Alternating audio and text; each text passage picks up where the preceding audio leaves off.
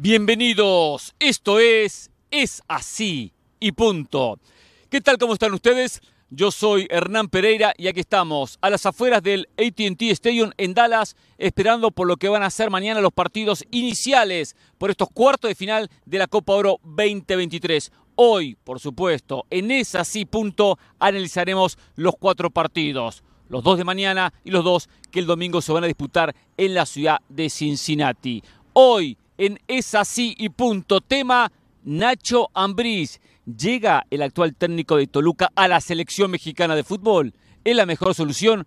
Hoy lo analizamos e informamos los últimos detalles.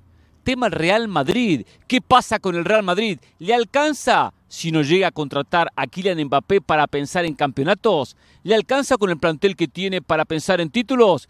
Tema fundamental en esta tarde aquí en Es Así y punto. Y lo que dijo Memo Ochoa, se agrandó el uno de la selección mexicana de fútbol, ¿eh? Me encantó lo que dijo, ¿eh? Mostró personalidad, liderazgo, el portero de la selección mexicana. Temas que ya empezamos a analizar al estilo es así y punto. En las últimas horas circuló la versión periodística que Ignacio Nacho Ambriz podría convertirse el nuevo técnico de la selección mexicana de fútbol. Sin dudas, Nacho Ambriz es la mejor opción como técnico de México. No tengo nada, absolutamente nada en contra de Jimmy Lozano, pero simplemente analizo algunas cuestiones. Primero, tema nacionalidad. Hoy el técnico de México tiene que ser mexicano. ¿Por qué tiene que ser mexicano? Por lo que pasó en el pasado reciente con Diego Coca, con el Tata Martino y con Juan Carlos Osorio.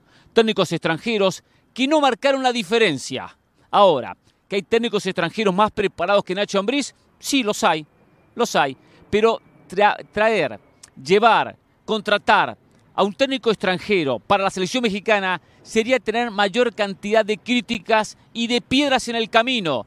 Y si algo tiene que buscar México camino al 2026 es disminuir la cantidad de piedras, disminuir la cantidad de obstáculos, que el pueblo futbolístico mexicano apoye la presencia de dicho técnico. Por eso el técnico, tomando en cuenta que México es uno de los países anfitriones de la próxima Copa del Mundo, ese técnico tiene que ser mexicano. Se criticó mucho la presencia de Martino y se potenció porque era argentino. Se criticó mucho la presencia de Juan Carlos Osorio y se potenció porque era colombiano. Por lo tanto, es inconveniente que solucionarlo. Ahora, después del 2026, pueda que regrese un técnico extranjero.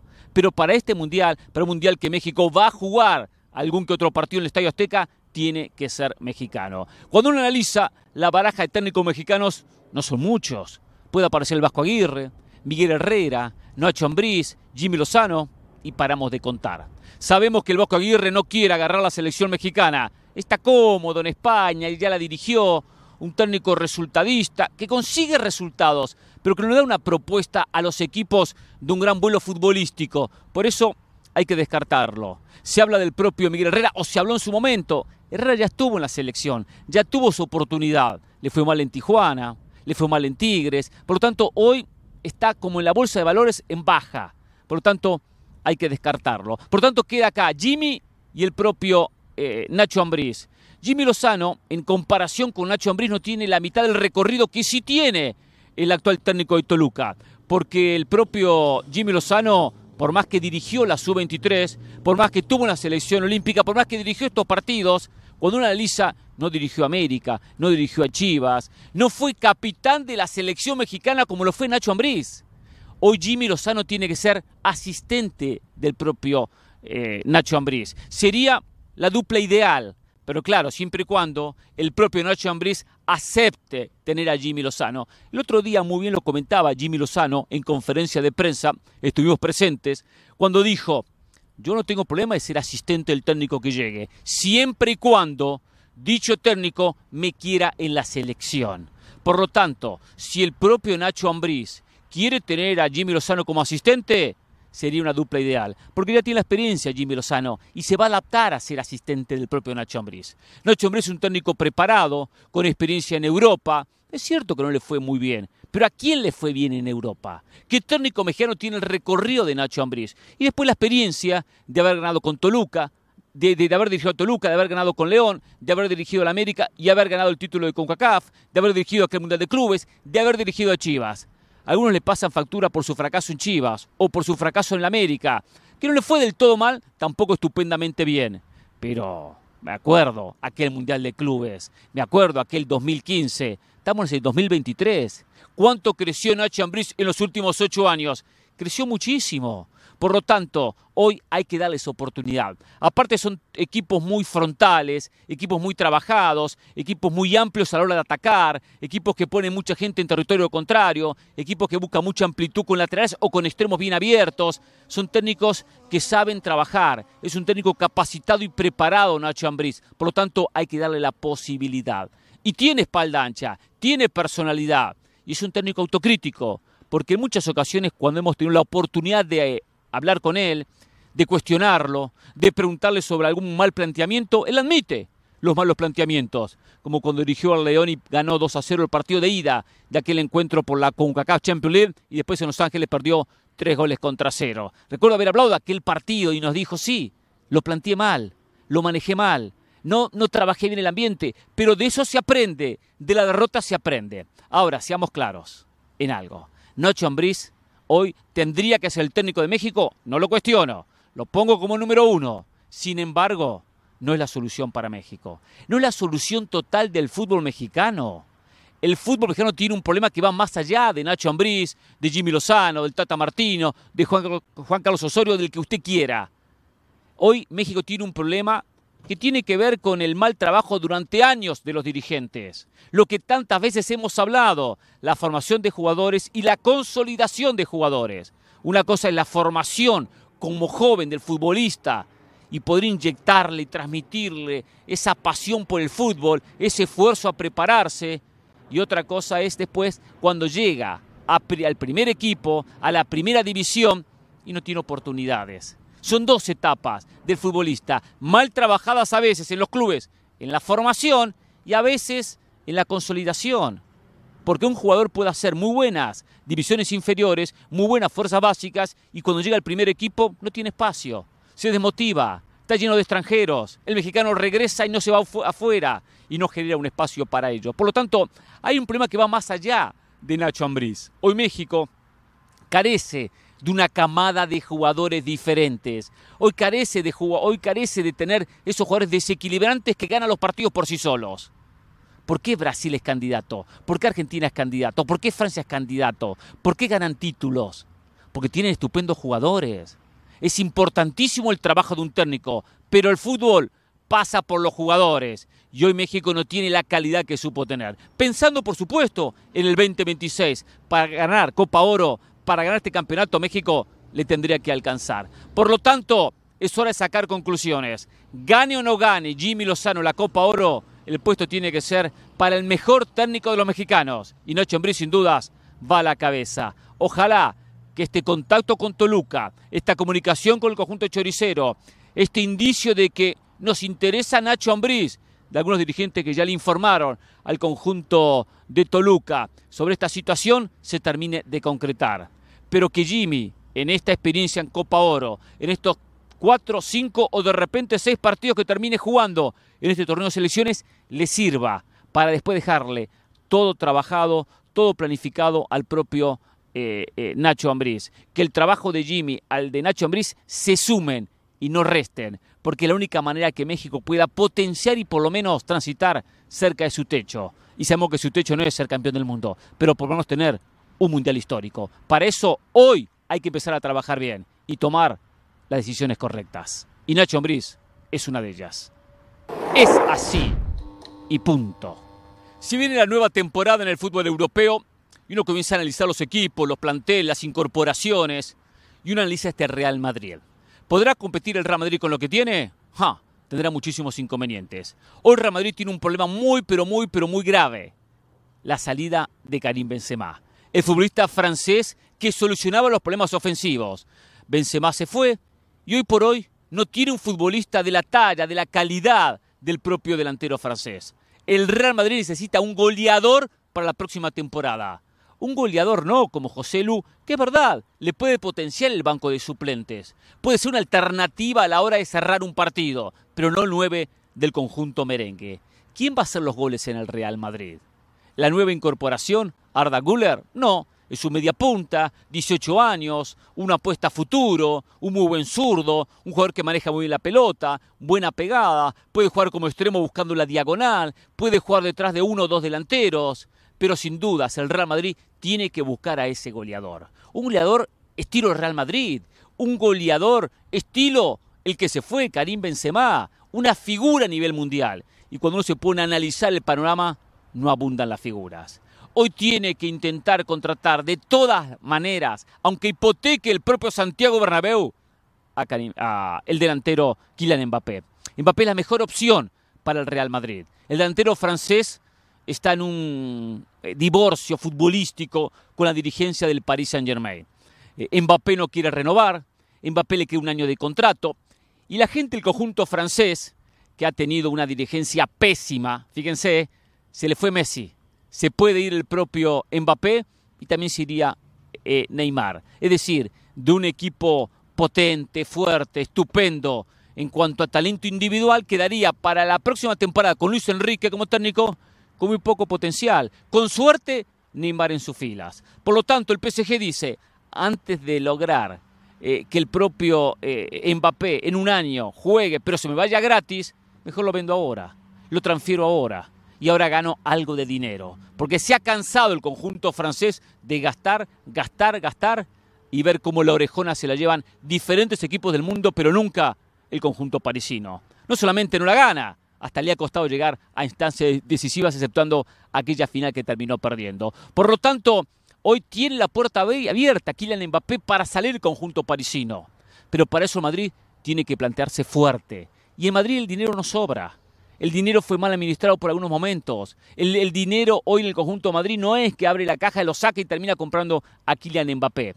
Aparece en el camino Liverpool que dice, quiero ir por el delantero francés y me gasto 200 millones de euros, que fue lo que ofertó el conjunto inglés. Un rival directo, un rival complicadísimo para esta actual economía del conjunto merengue.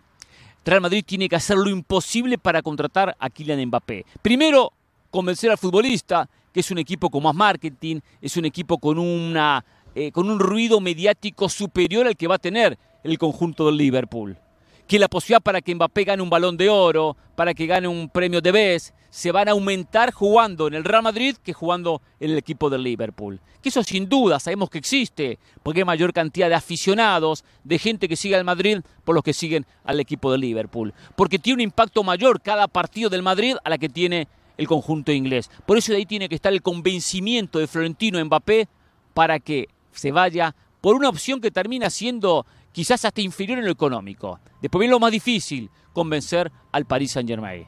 No va a ser fácil pagar seguramente en cómodas cuotas al jugador francés, pero el Real Madrid hoy, con lo que tiene, no puede competir. Porque el Madrid tiene que pensar en volver a recuperar la Liga Española, porque Madrid tiene que volver a pensar en ganar la Champions o acercarse y competir con opciones claras en la Champions. Luca Modric que sigue, Tony Kroos que siguen, pero siguen con una cantidad de años que su rendimiento no va a ser el mismo. ¿Quién se va a poner el equipo al hombro? Vinicius, que ha crecido, que ha mejorado en su juego, que profundiza muy bien por izquierda, que es una pieza importante, pero importante para sumarle a un delantero que hoy no lo tiene el conjunto merengue. Con los años, el Madrid, que se recostó en los goles de Benzema, nunca fue trabajando de la manera correcta ese posible sustituto. Ese joven que tenía que contratar para ir trabajándolo, para darle espacio, para darle minutos y que el día de mañana, cuando Benzema diera el paso al costado, ponerlo como nueve del conjunto del Real Madrid. Hoy no tiene un centro antero de la talla de Benzema. Hoy no tiene un centro antero nivel Real Madrid. Por lo tanto, hay que hacer los esfuerzos para que el Madrid consiga a ese Kylian Mbappé. Es la única camino, la única solución para el que Madrid siga siendo lo competitivo que quiere ser. Porque cuando uno ve a Champions, a Madrid siempre hay que ponerlo como candidato. Pero para eso hay que tener plantel. Y con el plantel actual a Madrid no le va a alcanzar para ganar la Champions. Con suerte, la propia Liga Española. Por lo tanto, Florentino Pérez tendrá que buscar el dinero donde no lo tiene. Tendrá que pedir otro préstamo o lo que fuese. Que se deje de contratar jugadores medio pelos pero que las figuras, como ha sido la historia del Madrid, tiene que llevarlas. El camino tiene que conducir a esta situación de que Mbappé sea jugador merengue la próxima temporada. Si no, veremos a Madrid transitar en la mediocridad de su fútbol y la mediocridad de los resultados, porque con lo que tiene no le va a alcanzar. Es así y punto. Mañana casualmente en este estadio comienzan a disputarse los cuartos de final de la Copa Oro 2023. Entramos en la recta final, entramos en la decisión del campeonato.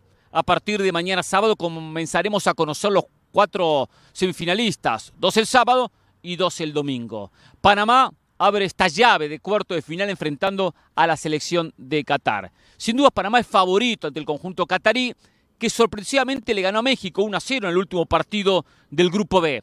Pero hay que decirlo, ganó defendiendo con mucha gente, ganó atacando prácticamente una sola vez en los 90 minutos, generando muy poco peligro. Y el equipo de Carlos Queiroz, si no mejora futbolísticamente, le costará muchísimo competir ante una selección panameña que lo he dicho en muchas ocasiones, juega muy bien al fútbol.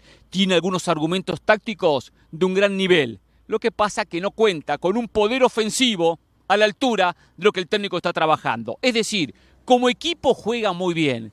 Como equipo tiene el libreto muy bien trabajado, muy bien ejecutado. Pero hay que tener jugadores de peso y ese es el inconveniente de la selección panameña. Sin embargo, le alcanzó para ganar su grupo y le alcanza para hoy ser favorito de la selección de Qatar.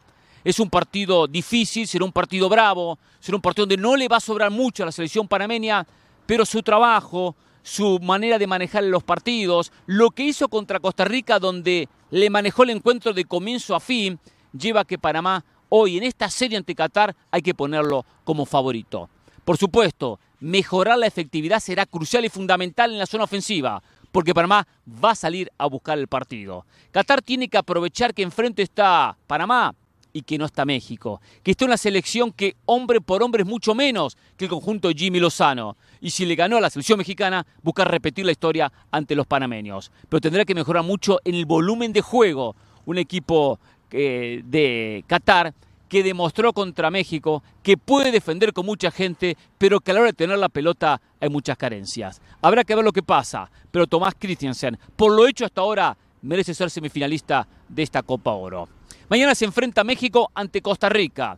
Esta selección mexicana que llega con alguna duda por la eh, situación que generó la derrota contra Qatar, donde va a regresar seguramente César Montes al fondo, donde Álvarez pasará, Edson Álvarez a la mitad de cancha, donde Romo quizás termine reemplazando a Sánchez como un interior por derecha junto con Chávez acompañando al jugador eh, eh, Álvarez en esa zona de, tres volantes. Es de pensar que no va a hacer muchas modificaciones el técnico eh, Jimmy Lozano, pero México sabe que contra Costa Rica es favorito, tiene que ganar el partido y tiene que seguir avanzando en esta Copa Oro.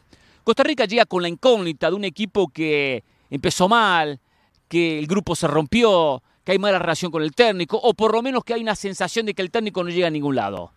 Y por lo que uno más o menos se ha enterado y ha sabido, la situación de Suárez con la Federación de Costa Rica tiene las horas contadas. Termina Copa Oro y no me extrañaría que Luis Fernando Suárez deje de ser el técnico de la selección de Costa Rica. Un poco también por lo que declaró en su momento Rodolfo Villalobos previo al último partido de Costa Rica que ganó 6 a 4 a la selección de Martinica. Costa Rica va a tomar una actitud defensiva, va a esperar, va a jugar con muchos hombres atrás, donde Vargas, donde Calvo y especialmente la presencia de Kendall Watson, Watson va a ser fundamental a la hora de defender.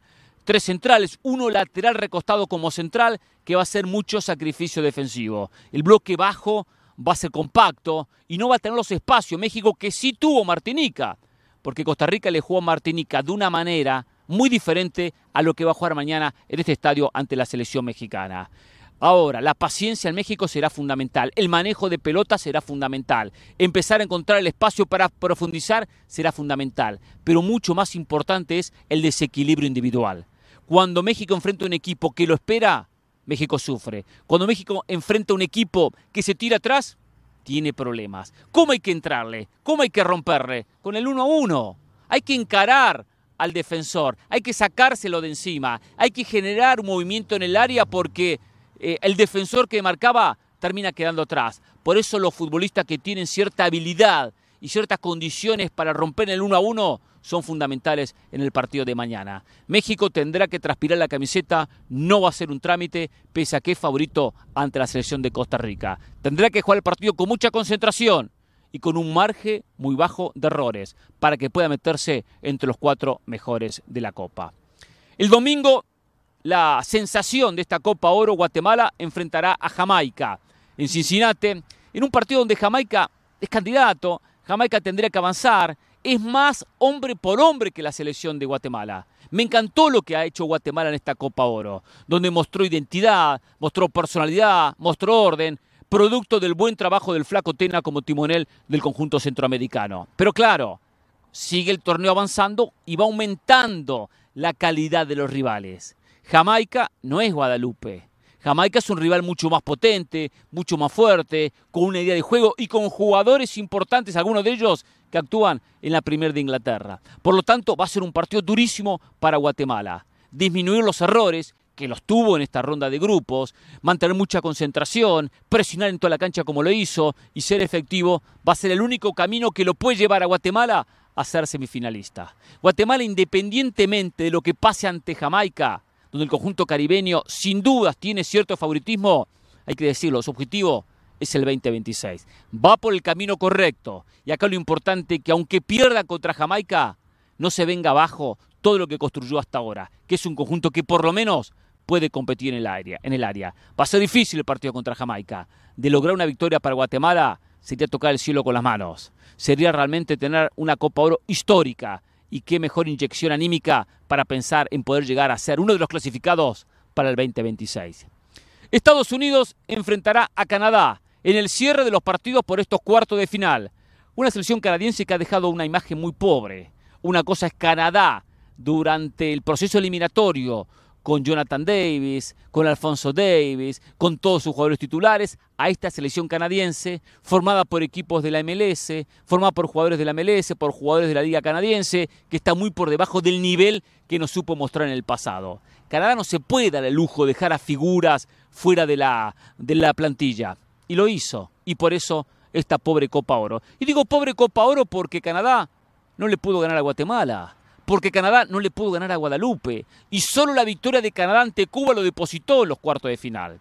Estados Unidos viene con un equipo B, pero con fogueo, B, pero con experiencia, B y con algunos jugadores que estuvieron en la última Copa del Mundo y sin dudas, más allá que tuvo rivales inferiores entre Tobago, que ha tocado fondo, en San Kitts Nevis, es una selección favorita en esta instancia de los cuartos de final. Estados Unidos tendría con paciencia, con trabajo, con Ferreira como siempre desequilibrando en los metros finales con sus goles, que es importante que aparezca en estos partidos y no solamente que le marque goles a selecciones caribeñas, lograr la clasificación. Si se da la lógica, Guatemala-México, eh, eh, Jamaica-México, perdón, podría ser una de las semifinales. Panamá-Estados Unidos podría ser la otra. Eso en lo previo, pero como siempre decimos, el fútbol está lleno de sorpresas y no me extrañaría que los cuatro favoritos que mencionamos aquí, alguno quede en el camino. Ojalá que sea Jamaica, por el bien de la selección chapina. Eso habrá que ver y el lunes, por supuesto, lo analizaremos en Es así y punto. Me gustó lo que dijo Guillermo Memochoa en las últimas horas. Tiene que tocarme la puerta y quitarme el lugar. Un Memochoa agrandado, seguro de sí mismo, expresó eso en cuanto a la posibilidad que alguien le quite el puesto como titular de la selección mexicana de fútbol. Y bien por Memo, así hay que hablar. En el fútbol hay que mostrar cierto agrande, cierta confianza de vez en cuando. Y Memo está pasando por un momento estupendo, por lo menos en lo que tiene que ver con la seguridad. Sabe que es el mejor y se siente que es el mejor. Y para poder tener buenos rendimientos hay que sentirse de esa manera. Fue figura en el calcio en Italia, se ha ganado un puesto en la selección mexicana y hoy es indiscutiblemente el número uno de la selección azteca. Va camino a disputar una nueva Copa del Mundo y para eso se está sacrificando, para eso se está esforzando. Pero es importante que de vez en cuando algunos jugadores muestren ese agrande que a algunos no les gusta, que a algunos les molesta, pero está más identificado con la confianza. Y Memo Ochoa tiene confianza. Si alguien me quiere quitar el puesto, que toque la puerta que me lo quite, porque él sabe que es el número uno, porque él sabe que el número dos está muy lejos de las condiciones del propio Memo Ochoa. ¿Que tiene algunos defectos Ochoa? Los tiene. ¿Que tiene inconvenientes en las pelotas aéreas? Los tiene. Pero sin embargo, no deja ser el número uno.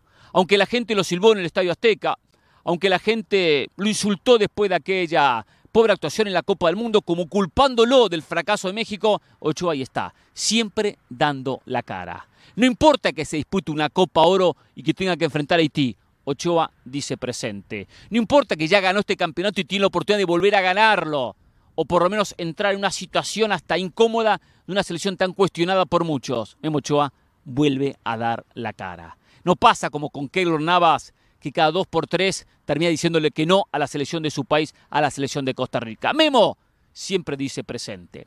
Muchas veces he escuchado que eran agrandados que son los futbolistas argentinos, y en verdad son agrandados. Pero en muchos casos, ese agrande tiene que ver con la confianza, con creer en uno mismo. Y hoy Ochoa cree en él mismo. Por eso manda este mensaje. De acá al 2026 falta mucho tiempo, podrán pasar muchas cosas, pero si todo va por el camino que uno va sintiendo y analizando, no me extrañaría que Memo Ochoa sea el portero número uno de la selección de México. Él deja la puerta abierta, pero que entre quien tenga personalidad, quien tenga factor H, quien tenga las condiciones para quitarle ese puesto. Y hoy en México no existe ese portero. Busquemos por donde busquemos, analicemos lo que analicemos. Le falta mucho al resto de porteros para acercarse a lo que tiene Memo Ochoa. Hoy tiene que seguir esforzándose y lo está haciendo, preparándose y lo está haciendo para llegar al 2026 en óptimas condiciones. Claro, hay que tener competencia, hay que tener ritmo, hay que atajar cada fin de semana para no perder ese timing que tiene que tener un portero. Pero aplaudo lo que dijo Memo Ochoa, porque de vez en cuando esa grande hay que mostrarlo, esa seguridad hay que mostrarlo. Es parte de, esta, de este fútbol, de esta vida, de confiar en uno mismo. Y Memo, confía en sus condiciones. El tiempo dirá, el tiempo pondrá a cada cual en su lugar, pero hoy es indiscutible el número uno de la selección mexicana de fútbol, aunque vaya a la Azteca y lo silbe todo un estadio. Es así y punto. Hasta la próxima.